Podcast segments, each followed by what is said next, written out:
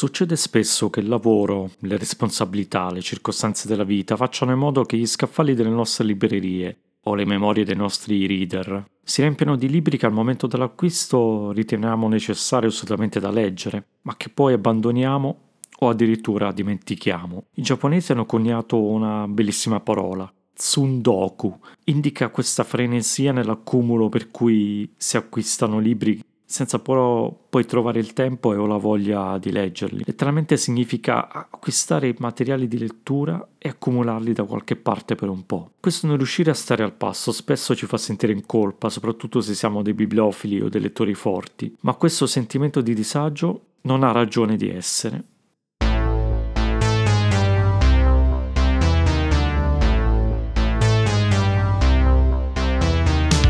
Questo è Mindware podcast di Paolo Musano.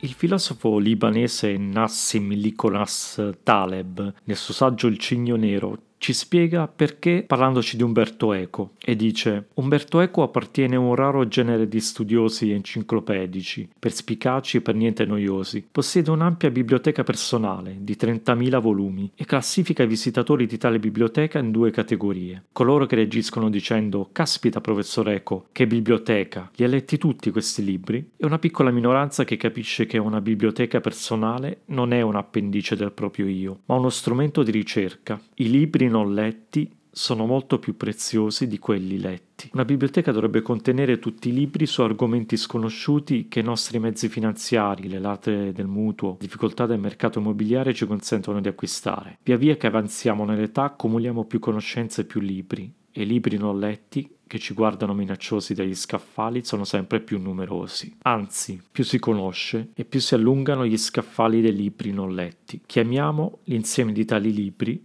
antibiblioteca. Eco amava circondarsi di libri perché questi costituivano per lui un costante promemoria di tutte le cose che non sapeva. Sua sterminata biblioteca lo rendeva intellettualmente affamato e perennemente curioso. Ecco perché una collezione in continua crescita di libri che non abbiamo ancora letto non dovrebbe essere affatto motivo di ansia, ma di orgoglio. Un'antibiblioteca è un potente promemoria dei nostri limiti, la grande quantità di cose che non conosciamo, che conosciamo parzialmente o che un giorno capiremo essere completamente sbagliate. Vivendo con, quotidianamente con quel promemoria, possiamo spingersi verso il tipo di umiltà intellettuale che migliora il processo decisionale e guida il nostro apprendimento.